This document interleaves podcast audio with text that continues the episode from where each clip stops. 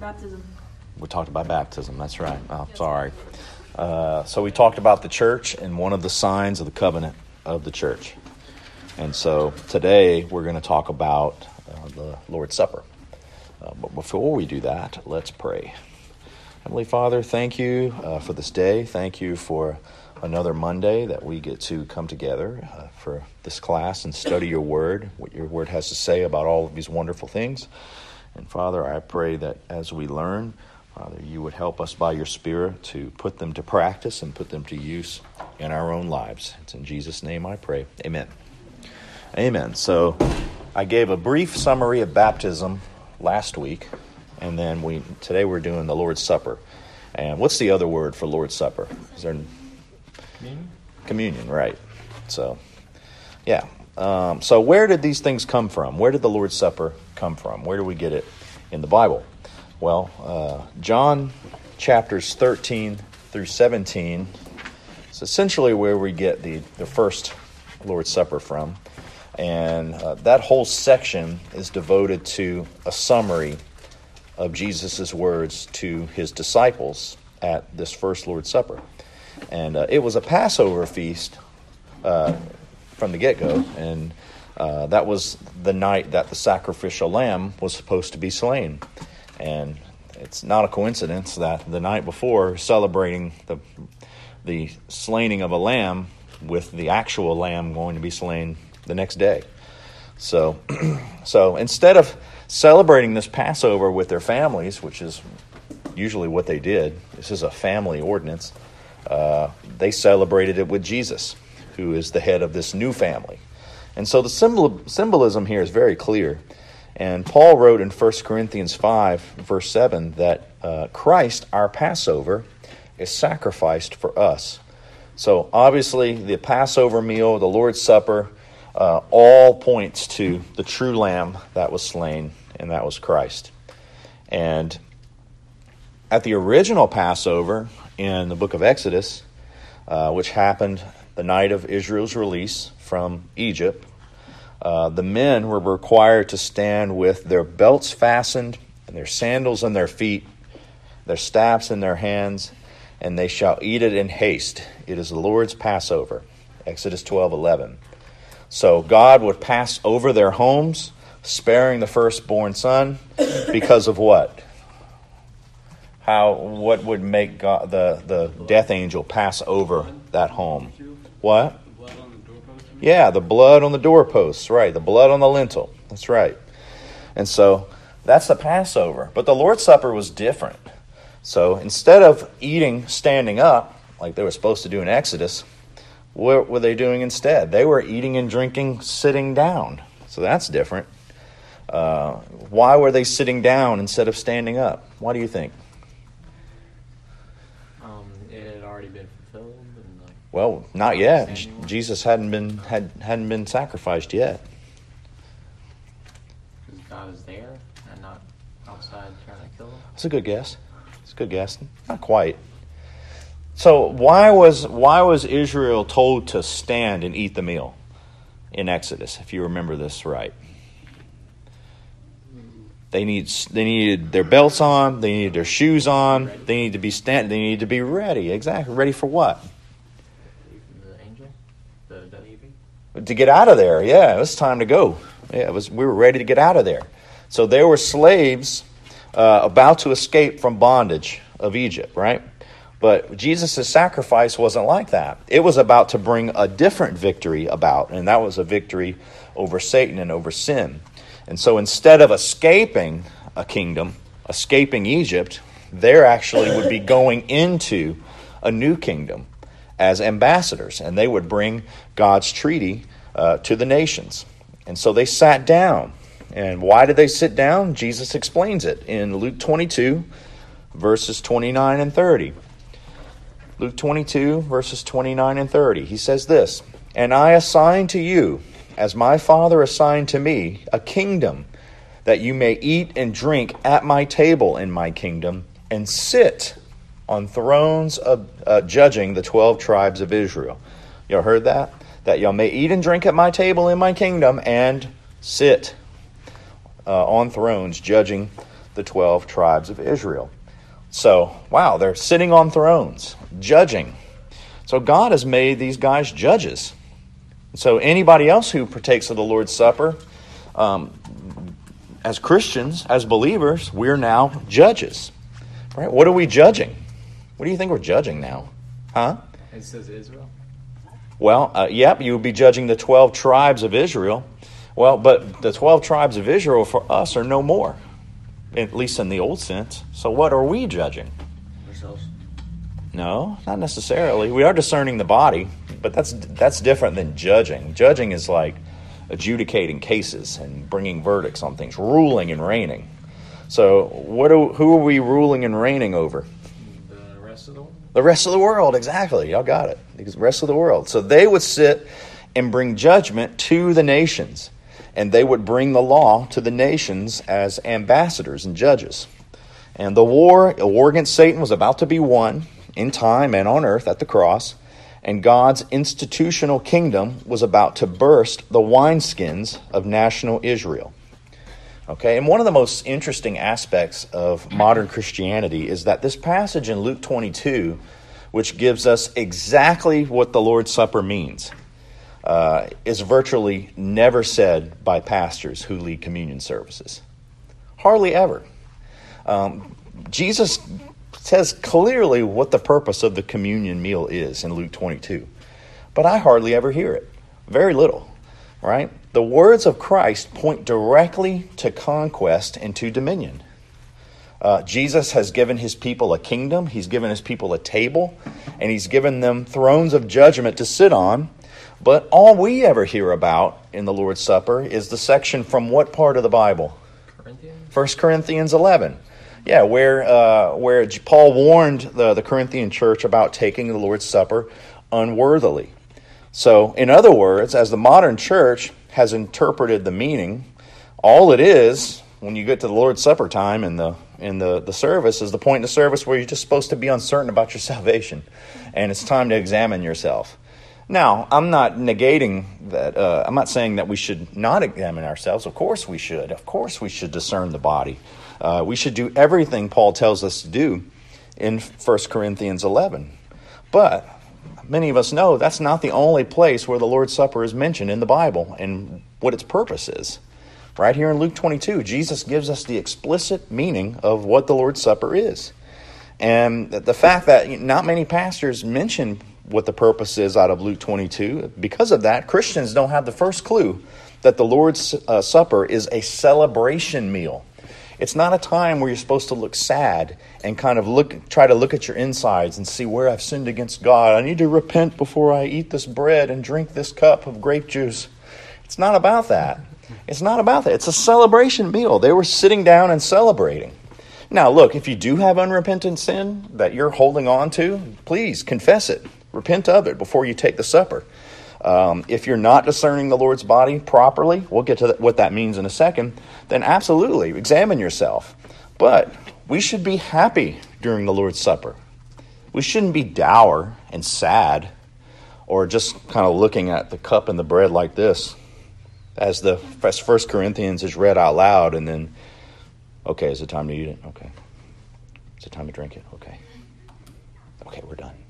That's, that's not a celebration meal.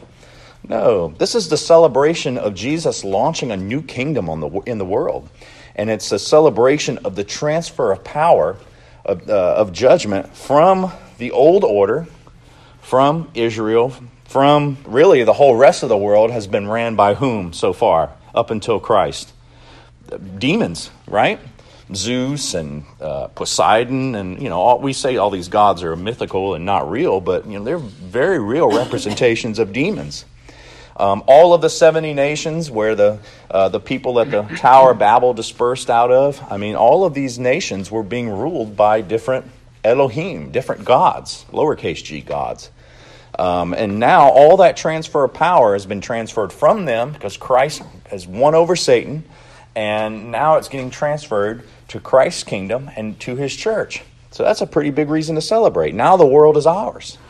So when we celebrate the Lord's Supper, uh, in order to remember that.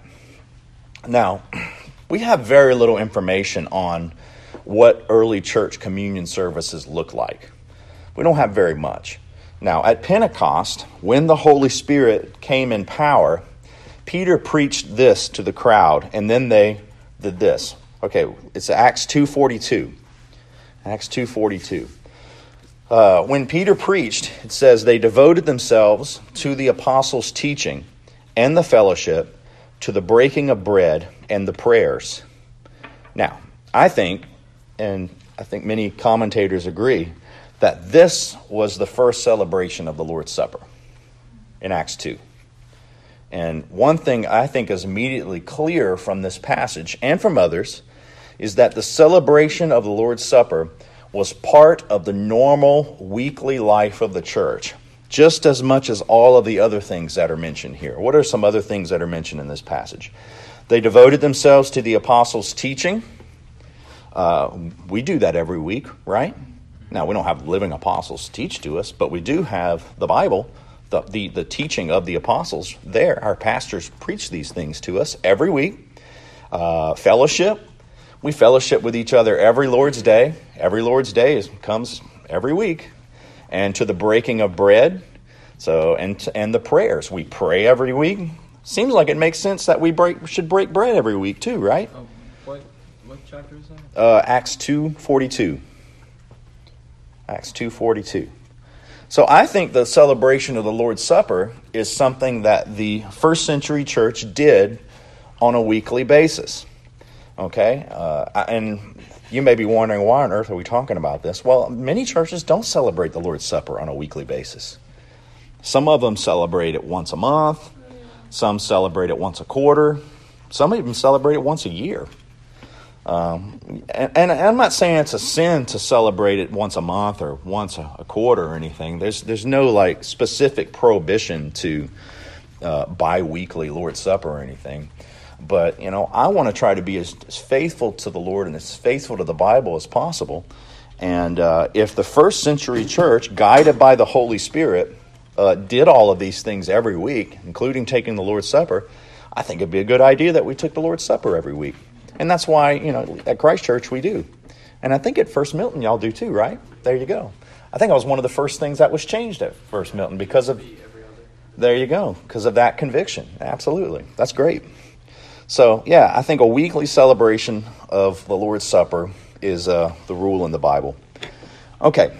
Well, we know uh, because we've heard 1 Corinthians 11 er, uh, said to us every single week we should at least know some of the backstory behind it, right? So we can tell from Paul's warnings in 1 Corinthians 11 that there were some people who were abusing the Lord's Supper in the Corinthian church. So we know it was a meal, not a little piece of bread and a little thimble of grape juice. We know that it was a full meal, like people were eating. Like it was a, a lot of bread, a lot of wine. Okay? Um, and then, uh, because uh, we know it was a meal since people were bringing food. Some were drinking until they were drunk. Um, and others didn't have any food to eat and they were hungry and they were out of order. So Paul told them, like, hey, if you're going to come to the Lord's Supper uh, and, it, and you're really hungry, you need to eat at home first before you come and not eat all of the food here and not give everybody else an opportunity to eat and partake. Okay? If uh, eat at home if you're hungry, and then come, come and celebrate the Lord's Supper. Now, just just because Paul told them to eat supper at home beforehand doesn't mean that the Lord's Supper wasn't a real supper. Don't understand that? Uh, so Jesus had celebrated that first supper with, with a full meal at Passover. So Paul was telling them, hey, come with your stomachs full enough not to have your stomach growl when you're there, but don't be so filled with wine when you come that you're already drunk and now you're partaking of more wine and then you're acting a fool at Lord's Supper. Okay? No, he wanted an orderly, meaningful celebration. And so in the early church, people got together to celebrate the Lord's Supper. Okay? Uh, they may not have gotten together at the, at the worship service to do it. Uh, many of them met in homes. Now, I remember, this is very the, early in the church's life.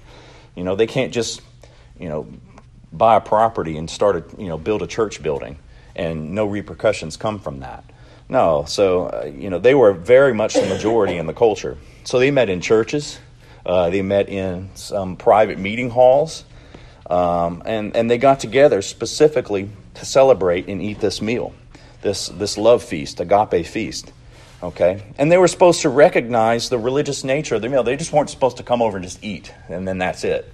No, they were supposed to understand what they were doing over there. And it was a celebration. It was a celebration. They were all happy and, and, and joyful in being there. But, you know, contrast that, the first century, you know, big meal, long table, not only bread and wine, but a lot of wonderful food at the table. Uh, you know, think of Thanksgiving, your typical Thanksgiving Day meal. And now think of the modern church's interpretation of the Lord's Supper. Huh? Yeah, exactly. Wah, wah, wah. Are Yeah. we gonna start doing that like when the building's built? That's the hope. That's the hope. We're looking to change that. We're looking to actually have.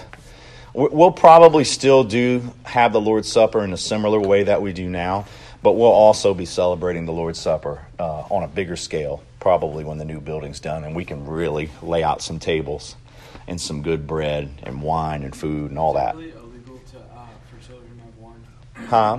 Is it illegal for children to have wine? Uh, the civil government says it's illegal. But it's illegal if your parents. I think your parents have to say it, and it can't be like out in public. or Yeah, well, we'll get we'll get to all that in just a second about the wine stuff. But for now, uh, I just want I want you to understand that this was a big party. This was a celebration, and the modern church's uh, interpretation of the Lord's Supper looks more like a funeral, doesn't it? It's It's like little it's, it's quiet. Yeah. It's quiet. It's you see these quiet, dour-faced people, you know, swallowing their little grape juice and their little crumbs of bread or their COVID crackers. Uh, you know, they swallow this little thimble full of, of wine or even less realistically, grape juice uh, from these cups. I mean, eh, getting on the subject of grape juice, I'll go there for a second. Think about this. Were people leaving the Corinthian church drunk because they drank too much grape juice? Come on. They wasn't It- even invented back then. Right? It, right, right. Dr. Welch was a long time away. That's who invented the, the, uh, the, the way to ferment grapes without the alcohol. Dr. Welch. Okay. Welch's, y'all heard of that? Uh, yeah. So, uh, this is a celebration. Don't you have wine and alcohol at celebrations? Yes. I don't. I know you. Well, uh, your family does. Yes, y'all do. Y'all families do. Yeah, y'all do. So, anyway, all right. So uh, it's a celebration, but the church doesn't make it look like one. It looks really lame, actually. Uh, so the modern Lord's Supper. Think about this. The modern Lord's Supper is a symbol, right? Uh, it's a. I'm not talking about the old Lord's Supper. I'm talking about our, the modern church's interpretation of it. It's a symbol of a symbol of a symbol, and I'll I'll tell you what I mean. So first of all, it's a symbolic meal, right? I mean, there's a wafer or a little cup full of grape juice. That symbolized the Passover meal, right? And the Passover meal symbolized Christ's sacrifice, right? So, symbol of a symbol of a symbol. But where's the meal in the Lord's Supper? Why aren't, why aren't most churches doing the whole meal on the Lord's Supper? You need to take one of those symbols out and just do the symbol. Just do this is a symbol of that, not a symbol of a symbol of a symbol. Does that make sense? That's bad. Yeah. Uh, why eat crumbs and not loaves? That's why we have bigger pieces of bread now because we've come to this conviction. Like this is, to make this look more like a celebration. You just don't eat crumbs at a celebration. Now, granted, I know that when uh, recently the bread pieces have gotten so big that they're hard to wash down. Exactly. That's a problem. So we need bigger cups. Maybe we'll get there soon as well. We're not there yet. But that's the idea of, of making real bread and not having these little, you know, things that pass as What were the bread. original crackers made Huh? of? What were the original crackers made of? What? The And, ones before the COVID. Ritz. I mean, they weren't much different than the COVID It ones. was like um, Premium saltine crackers. Yeah, like little uh, salt. That's what I grew up having. Little saltine crackers. They they'd break up the little the, the square crackers like you have the flu or something. You know, like that's no, that's not a good depiction of the Lord's Supper. It was a celebration. We eat bread, good bread. You know, sometimes the bread's hit or miss at church. That's okay, It- but you know, most of the time it's really good, and that's what we want. What's that? We had crab crackers. They're like, it's tiny. oh, the soup crackers. Oh, yeah. But yeah, maybe this big. Yeah, well, got to get those bread pieces bigger. Some butter would be great too. Anyway, so uh, I think we're moving in the right direction with that. Becomes a cafe. All right, so, all right, now in the Passover, the head of the household directed the meal in the Old Testament Passover. Um, he was the one that was supposed to answer the children's questions about why we're doing this. What's the point of the meal? And the children participated in the meal. That's, I believe that's very clear in Scripture. They participated in the meal. So they asked questions about it, right? So in today's churches, does the Father really do anything regarding the Lord's Supper? Now, he's not over who takes it and who doesn't. Who's over that? Well, ultimately God, but but who else? The elders, right? They they have the power to fence the table for sure. But the father should still be administering the Lord's Supper to his family. And but oftentimes the father doesn't say anything, and the children aren't allowed to participate in the meal. Oftentimes. And the reason that people give for this is that children are unable to discern the body of the Lord, like it says to do in 1 Corinthians 11. Okay, so that leads us to the question what does it mean to discern the body of the Lord? What's that mean? Anybody have a general idea of what that means? We hear that passage every week. Um,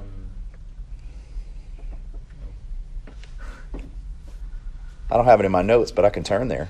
Let me just turn there real quick. Corinthians. is it to like realize that the body of the Lord is not actually there? No, exactly the opposite. So like cannibals. Let's it see. means Hold to on. realize that God's body is there. Very good. Very good. Okay, let me find it. Oh, that's the Catholic. Let's see.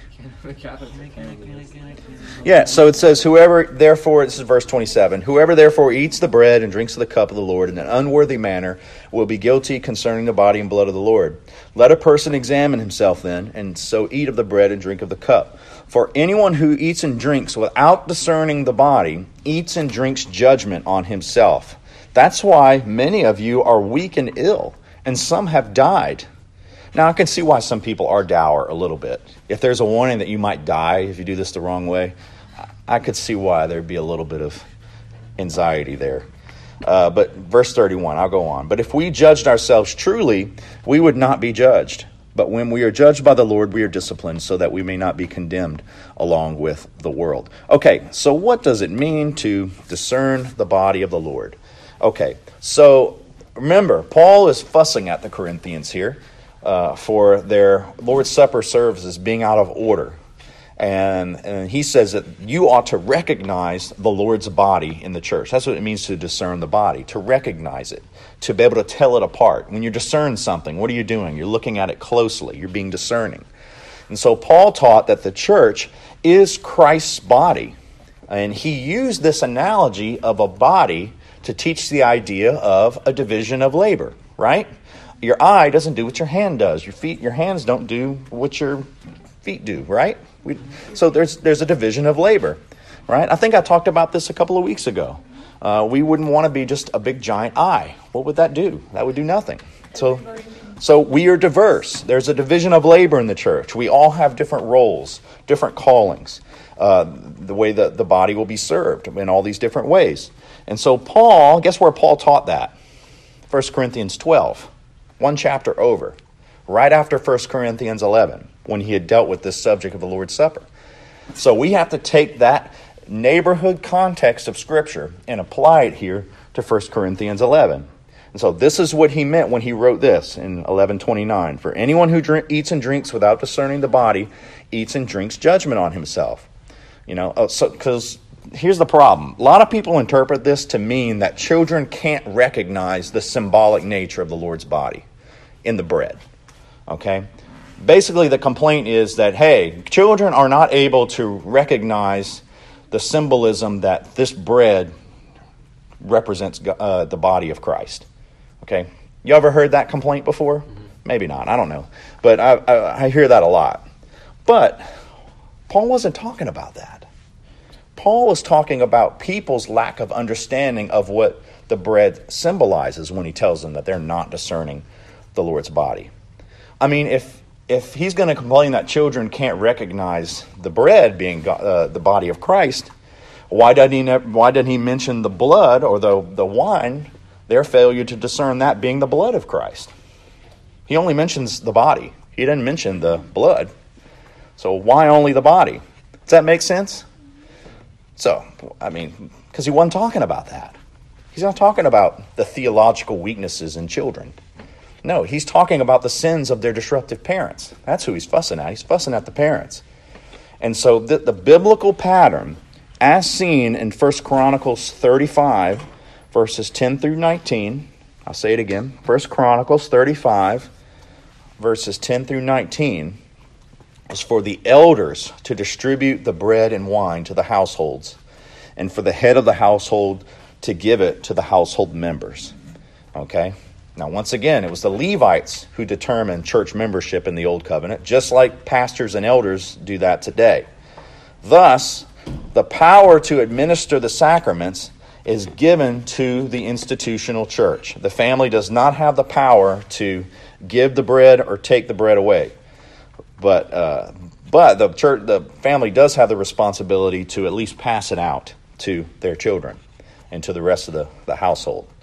And so many, many churches, the local ministers have replaced the fathers in this celebration, despite the fact that all believers are referred to as priests in 1 Peter 2 9.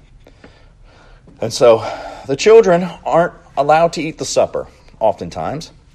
And yet, the Passover was instituted by God to serve specifically as an instructional device for children. And the celebration these days has become the emotional equivalent of a funeral. You think the early disciples in the first century would recognize our Lord's Supper today? Probably not. Probably not. Should the children participate? What did Paul say the celebration referred back to? Well, it referred back to the deliverance of Israel. Remember, they had their belt on, keep your shoes on. God's about to deliver you, so you better be ready to go. Okay? And this is what Paul says about this in 1 Corinthians 10, verses 1 through 4. He says, For I do not want you to be unaware, brothers, that our fathers were all under the cloud. That's referring to Israel leaving, uh, leaving Egypt and going into the promised land. They all were under the cloud. What's the cloud referring to, probably? The cloud that God Yeah, the cloud that God was leading the people by. And they all passed through the sea. What sea? The Red Sea. And the, the, the sea that departed. That's right. And all were baptized into Moses in the cloud and in the sea. All. Notice it doesn't say some, it says all. You think there were little kids in that crowd? Absolutely. They had to have had another generation of Israelites to actually enter into the promised land, right? Because the first generation were unfaithful and God kept them out of the promised land. So there had to be little kids by then. Uh, look at in verse 3 says, And all ate the same spiritual food. Does that include children? It must. And all drank the same spiritual drink. That's all. Everybody. For they drank from the spiritual rock that followed them and the rock was Christ. So, the children passed through the sea, right? Mm-hmm. Did the children eat the food? Apparently. Apparently. Did the children drink from the rock uh, that uh, Moses' rod tapped on? Mm-hmm. Yes. Uh, yet, do many of the children eat the Lord's Supper? No, no not really. Not really. They're often kept from participating.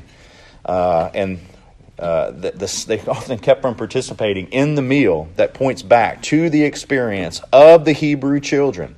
That means the sons and the daughters who conquered the land of Canaan after their parents had died in the wilderness because of their lack of faith.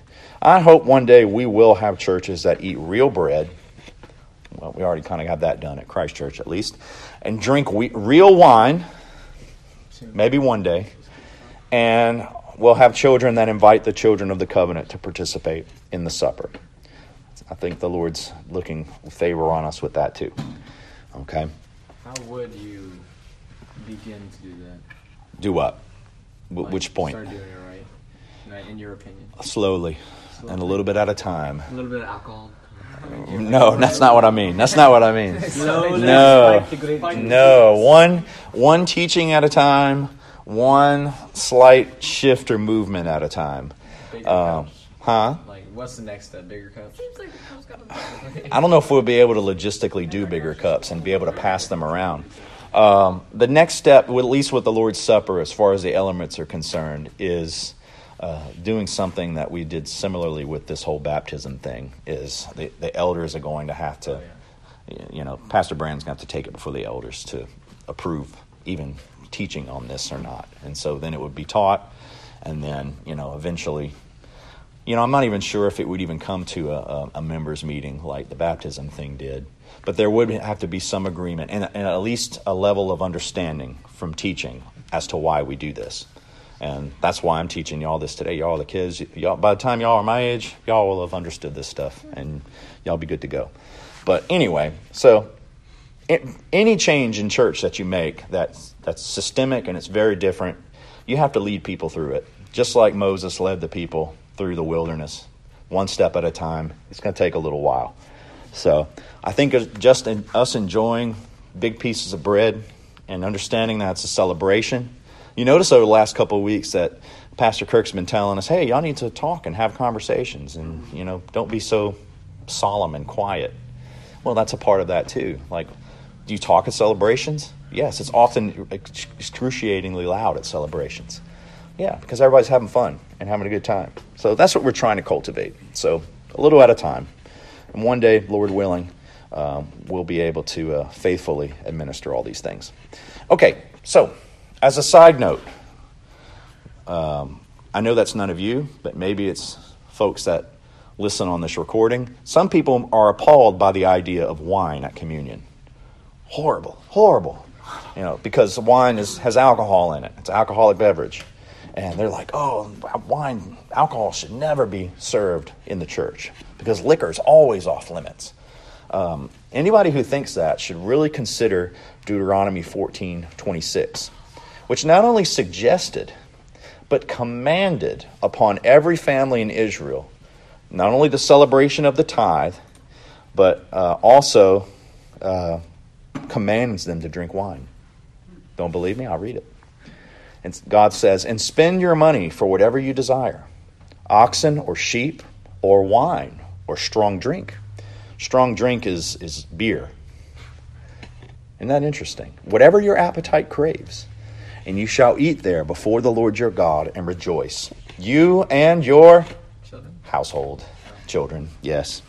So there you go. It's a command. God literally told Israel, hey, when you celebrate, when you celebrate the Passover, you celebrate the Lord's Supper, when you celebrate your festivals and feasts, spend the money for whatever you desire.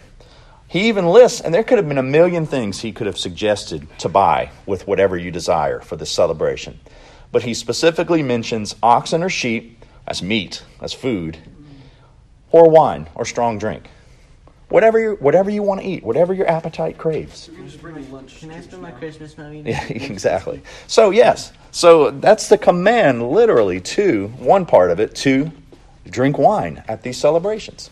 Okay? Uh, and the next verse required the Israelites to invite the Levite priests to the celebration. Hey, don't leave the pastors out. Let us come too.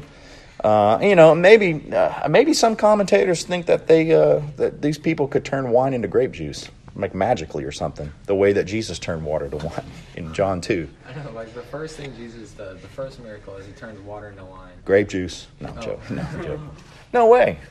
It, it- that wasn't even a thing yet. So, I think it Do I? Like, that he was testing them to see if they would drink it. Oh well, they they failed miserably. Jesus failed miserably too because he drank his own wine. Some of the So- apostles get drunk at that party.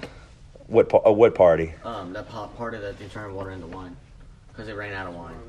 Well, just because they ran out of wine doesn't necessarily mean they got drunk. I'm sure there was some drunk folks there, but I doubt the disciples were. I don't know. They doesn't really say. Uh, I would hope not. Uh, but you do drink enough to enjoy yourself, right? Right. Take my word for it. Anyway, so uh, it's very interesting. Like we're commanded to drink wine, and there's no concept of grape juice outside of. Whenever it says wine, it really means wine. So okay. All right, let's move on. Let's talk about the church and discipline before we stop here. Uh, God's law applies to all spheres of life, right? Amen. Yeah, there's no area of life that can stand up and proclaim its independence from God's law. Or if it does, it has made a false claim. And the church is an agency of dominion. That's not the only one, but is one of many. And because it's an agency of dominion, like the family, like the civil government, it has a law structure. There are sets of laws which it may govern. And it's the church stands or falls in terms of its commitment to God's law. Now, there's one thing that I have to mention regarding this, and I've said it before. Any type of government that is legitimate, God ordained government always starts with self government, governing of yourself. That means that no human institution, including the church, can succeed in bringing its own members into conformity with God's law by means of just coercion alone. Follow God's law now. Or put a gun to somebody's head. Follow God's law. Does that work? No. No. And besides, the pastors can't keep up with all that anyway. Can elders keep up with every single decision that every member makes at any given point in their lives to try to manage it and make sure they follow God's law? No, there's no way. There's too many decisions to be made that are outside the view of a pastor and elder. So, whether it's the family, whether it's the church, or the civil government, here's the goal. We want in every sphere of life uh, to put self government in the place of bureaucratic, centralized government. Okay? What we need is self governing individuals who fear God and devote all that they have individually to subduing the law of sin in their own lives. Okay? We have to have the attitude that Paul has in Romans 7, verse 23. He says, But I see in my members another law, waging war against the law of my mind, and making me captive to the law of sin that dwells in my members. Wretched man that I am, who will deliver me from this body of death? Thanks be to God through Jesus Christ our Lord. So then, I myself serve the law of God with my mind, but with my flesh I serve the law of sin. So, in every institution, every sphere, we need Christians to devote themselves wholeheartedly to discovering God's laws and sharing their findings of what they have in the Bible to, uh, in their own God given callings, so that self disciplined men and self disciplined women can begin to subdue their own bodies and subdue their own environments, their own spheres of sovereignty. And when it comes to the sphere of the church, the church's primary way of disciplining its members is the preaching of the whole counsel of God. Preaching, preaching the word. That's the primary way of discipline in the church. Preaching all the Bible for all of life. You know, nothing of any lasting value is going to come about in church courts, formal church courts, if the, the preacher and the ministers aren't constantly preaching the whole Bible from Genesis to Revelation. And so, church courts and appeals courts uh, you know, judging from a higher place of sovereignty isn't going to do anything for the kingdom of God if the pastors and the elders aren't helping the congregation to become more aware of their own personal responsibilities for, before God and to conform their lives to God's revealed standards found in Scripture. Okay?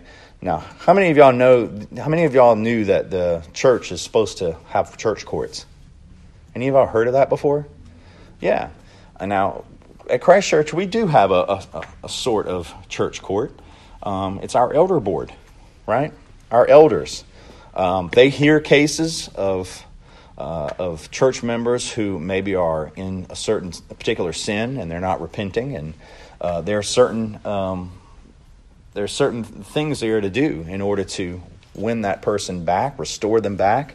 Uh, that acts as like a church court. Anytime someone is excommunicated from a church, that happens through the church court. Now, it doesn't look like what you would see on, on TV, like a judge with a black robe on and a gavel and a jury and all that. It doesn't look like that exactly. But we do have uh, a group of elders that hear cases and determine verdicts. Um, and it's not the verdict of innocent or guilty, you're going to jail if you're guilty. No, it's different. We have the keys to the kingdom. So if, uh, if someone is judged as being unrepentant and they're refusing, we went through all of the, the, the steps in Matthew 18 to win them to repentance, but they're still not, then the church can render a formal verdict to excommunicate them, to cast them out of the church uh, in an effort to restore them. So all that happens in church court, but none of that can happen without good, consistent, faithful preaching of the word. so, God, in His wisdom, He has ordained the church to have ministers of justice in the church, right alongside the pastors preaching the word. So, Paul, once again, uh, going back to Corinthians, uh, Paul warned the members of the church in Corinth that they should not take their disputes with one another to secular courts. That's 1 Corinthians 6, verses 2 and 3. 1 Corinthians 6, verses 2 and 3 says this It says, Do you not know that the saints will judge the world? And if the world is to be judged by you, are you incompetent to try trivial cases? Do you not know that we are to judge angels? How much more then matters pertaining to this life? You remember what I said earlier about the disciples at the Lord's Supper table? What were they supposed to be doing? Sitting and doing what? Judging. Judging. Exactly. This these two passages are connected. Luke 22 and 1 Corinthians 6 are connected to each other. Here, Paul is echoing what Jesus said at the Lord's Supper that they're going to sit on thrones of judgment in his kingdoms. And Christians are to be the ones to hand down godly judgment and to hand down true justice the best. They need to be the best at it, right? Uh, because that's who God chose to rule the world. He chose his his uh, faithful Christians, his church, to rule the world. And so that's why it's all the more important that we need, as Christians, to begin practicing godly discipline in uh, the institutional setting through formal church courts. Now, Paul says that that is how we're going to get our training to rule over bigger and better things. Like, how are we going to rule the world? How's God even going to give us the world if we can't even wake up on time in the morning? Right? You think God is going to give us higher thrones to judge the world if we can't even judge our own disputes between two members in the church and they have to go to a secular court to render a verdict and to settle things out? No way. God's not going to give us the whole world if we act like that. No, we have to be self disciplined under God. We have to have self government. Okay, uh, 1 Corinthians 6, verse 5, he continues. He says, I say this to your shame. Can it be that there is no one among you wise enough to settle a dispute between the brothers? This is really sad. The Corinthian church members were constantly taking each other to court and trying to sue each other. And it's not it wasn't a Christian court either. This was a pagan court with an unbelieving with an unbelieving jury, unbelieving judges, unbelieving pagan law. And Paul says that this is a terrible witness to the power and the authority of the church. And it's a terrible witness to the authority of King Jesus in this world. And Paul says that instead of making look Jesus bad to the rest, making him look bad to the rest of the world, wouldn't it be better to be defrauded of your money? Just, you, I'd rather you take the loss than to take this to a secular court and make the kingdom of God look like it's it's not doing anything. Uh, wouldn't it have been better to take the loss monetary, monetarily than to submit to the judgments of these pagan representatives of a pagan state? So, you know, Christians are to are they're supposed to submit themselves to whose law first? God's law, right? Not to the law of Caesar. And that law of God is supposed to be administered by another Christian who is wise in the law, who has wisdom in the law. And so they were supposed to bring themselves under God's law rules so that they can expand their influence and eventually judge not only men, but judge angels. How can we judge angels if we can't even settle our own disputes? Can't do it. So let's say there's a dispute between you and your brother in Christ, right? Um, how do you start the process of settling the dispute? How do you do that? Well, in other words, how do we start lawful church discipline? Repent. Huh? You repent, make restitution. Right. We'll get to all that. Yeah, you're, we're, we're jumping way ahead. Let me let me unpack some things first. We'll probably have to talk about this more next week. Uh, Matthew 18 is, is one of the go to passages to, to find out how church discipline works and the steps involved. Yes, sir. Huh? Are you asking like the question on how you do it? No, well, uh, rhetorically. I'm not actually asking for it to be answered right now. Sorry. but you can tell me. Tell me real quick. Are you talking when on one? Uh huh. With the group and with the pastor. Uh huh. Before the church. Yeah, exactly, exactly. Yeah, so Matthew 18, 15 says this If your brother sins against you, go and tell him his fault between you and him alone. If he listens to you, you have gained your brother. So here's the first step, okay? Think about this. If the dispute is big enough to have a trial by the church courts, then it must at least be worth, first of all, to have a man to man discussion about it beforehand, right? To have a man to man confrontation. That way, the sin may be able to be dealt with long before it gets to the whole church court system. Okay? Right? So that's step one. All right. Here's step two. What if the person that you're confronting, you go to them one on one, and they don't want to listen to a complaint about themselves? They don't want to listen to this. Well, Jesus says this in verse 16. But if he does not listen, take one or two others along with you, that every charge may be established by the evidence of two or three witnesses. Okay, now what's he saying? Well, now go confront them with two or three witnesses. So this is actually just a restatement of Deuteronomy 19:15, which says, "A single witness shall not suffice against a person for any crime or wrongdoing uh, in connection with any offense that he has committed." I saw your hand up. I'm gonna get to you in a second. Only on the evidence of two witnesses or of three witnesses shall a charge be established. All right. So, what's he telling us here? Well, besides telling us the next step in the church discipline process, this this passage in Matthew is implying something else. What's implying? This is a very obvious point. Y'all probably just know it. But the Old Testament law still applies today. See, Jesus is echoing it all over again. So we don't throw the law out in the New Testament. The law structure is exactly the same. So we can go to the Old Testament in this day and age, and we can use it to base our judgments and our processes of law from. Uh, the law isn't abrogated. Okay, now, next step before we stop uh, Matthew 18, 17. If he still refuses to listen, tell it to the church. And if he refuses to listen even to the church, let him be to you as a Gentile and a tax collector. Wow. So even if so if he doesn't listen even to the church, the church is supposed to put him out of fellowship and excommunicate him, and now he is to be considered by that church to be a Gentile and a tax collector.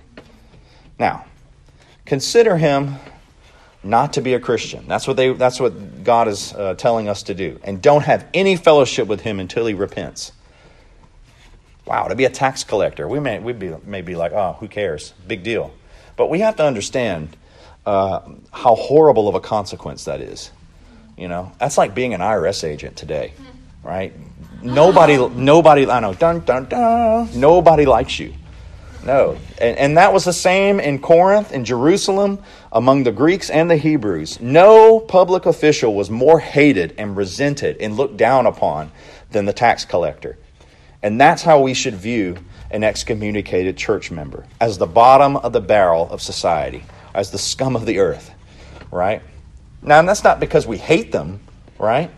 No, it's because we love them that we refuse to associate with them. Now, see, the world has this backwards. The world would say, oh, that's so hateful. No, it's not hateful. No, they, they need to be restored. We would love for them to be restored back into fellowship. But we can't pretend that everything's okay and that they're in fellowship with us if they're blatantly sinning against the church and against uh, the, their, uh, its head, Jesus Christ. We can't do that. And so, um, so yeah, so if they don't refuse to listen to you one on one, you bring a couple of witnesses with you if they refuse even to hear the two witnesses along with yourself, then you take it to the elder board, to the church. And if they refuse to listen to the church, then you put them out of fellowship with the hopes and prayers that they'll come back and repent. Okay? Now, these days, it's really hard to understand how bad excommunication is. Why is that? You just go find another church. There's another church down the street who does not care at all that you've been excommunicated from this one. Actually, they'll be more open to welcoming you into their church. Uh, there used to be an old saying that says there is no salvation outside the church. Nobody believes that anymore. But it's true. With a church in every corner, men have felt free to leave any church threatening them with discipline. Uh, they're going to walk down the street and be welcomed with open arms. And so this the concept of the majesty of God's law, that's been abandoned. That's been left behind. Uh, and the idea of the sovereignty of God, the threat of excommunication, and the concept of meaningful, real church discipline have all been forgotten. So, what is the church like now? It's like a country club, it's like a social club. And it's like it's become like a TED Talk society. Uh, it's become a place for making business deals with other people and, and dating services for teenagers and youth groups. It's become a free nursery for parents who want Sunday morning off. And they can go drop their kids off in the back and they can play Xbox all morning during church. Um, it's become a refuge from the conflicts that are usually associated with the world's affairs. And we have a responsibility to repair these ruins. That's why I'm teaching this class. You know, uh, you're learning really what is uh, what the church should be, and you're learning just by listening to this class and continuing to have fellowship with other church members. You're learning how to discern the body and how to live for the Lord as a member of the church. And all that, of course, starts with not me governing you, because I can't govern every decision you make, but it starts with self government. And I, I pray that we do that.